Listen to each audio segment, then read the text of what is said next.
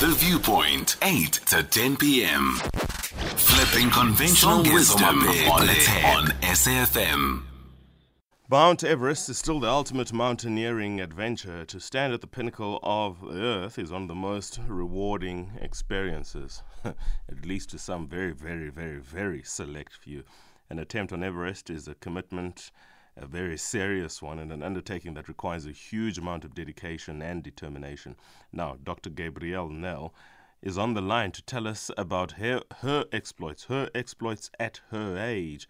She's going to talk to us literally about being crazy enough to dare to go to the edge, quite literally, the edge and the heights of planet Earth. The time is 21:36 and good evening to you dialing in from down under. Gabrielle, good evening. Thank you so much. Welcome to SAFM. Hello, hello, and it's great being able to talk to you all. It's great to have you. My goodness gracious me. I thought I was a daredevil until I heard your name, until I read your story. I knew for a fact I was not.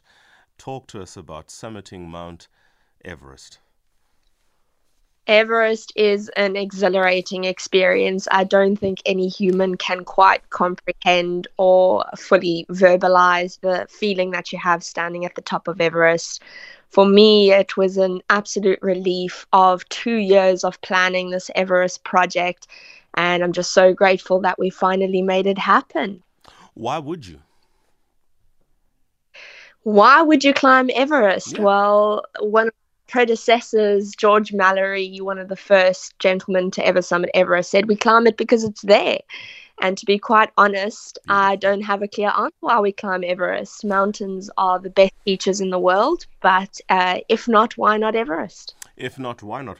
Talk to us about the journey, the perils that lie out there, and whether or not, and I forbid to say this, but I think it's just one of those things that is just an inevitable conversation when you engage Everest. Would you have seen any of those who tried their luck as you would have, but perished in the process? Because I also understand that it's near impossible to do anything with the bodies that remain there. Now, this is not a conversation because I'm a prophet of doom of any kind, but just to really paint the overall picture of what Everest is all about. It's not just about the conquering, but the journey itself.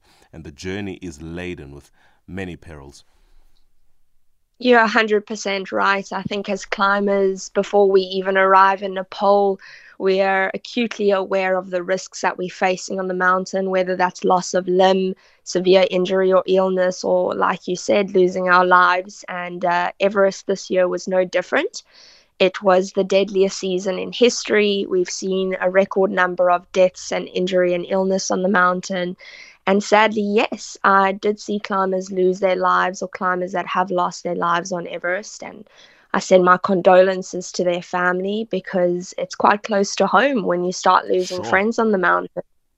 It certainly would be. But now, your mental strength at that point becomes something that I would imagine you have very little experience of, but certainly becomes very revealing in the sense that whatever it is that you hear, whatever you feel, whatever you experience, you quite frankly have to overcome and let the body respond to what the mind tells it so that you can get to the mountaintop. It's so true. They say Everest is one of the most difficult physical challenges you can embark on. I disagree. I think it's a mental challenge. From the time you start climbing to the time you summit, you're faced with so many obstacles that you do need to just overcome mentally and encourage yourself to just keep putting one step in front of the other. St. Andrew's School for Girls, how proud are they of you? very, very proud. Let's talk about the fact that there was a time where frostbite might have threatened. Now, again, I'm not a prophet of doom, but I mean, you, oh, you, you clearly sound very well, and I haven't heard or come across a report that suggests that it would have had a greater impact than just the potential thereof. Walk us through that journey and having to descend very quickly. Yeah, so Everest didn't come without its own set of challenges for my journey this year. Um, upon summiting, um, it was quite a cold morning, and we were faced with the severe queues that we've seen in pictures on Everest coming down the mountain.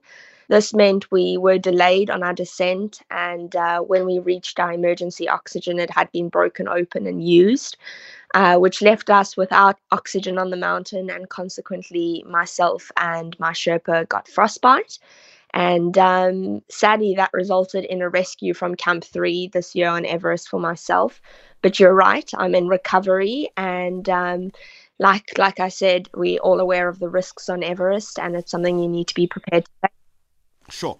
Let's talk about being young, beautiful, being a South African, and a Dr. Nel in Australia. Talk to us about finding yourself in Australia, what it is that you do, the journey of becoming from Miss Nel to Dr. Nel. Oh, I miss home to start off. Um, I'm sure you that. do. I'm sure you do it's difficult being on this side, but I've had some incredible opportunities that I've worked quite hard for. And in the recent years, they've all paid off. And um, it's lovely being a doctor and being the youngest medical doctor to summit Mount Everest. And I'm so glad that I could bring a career and a passion together in one aspect of my life. You say you're a medical doctor. What is your area of specialization and where are you based in Australia?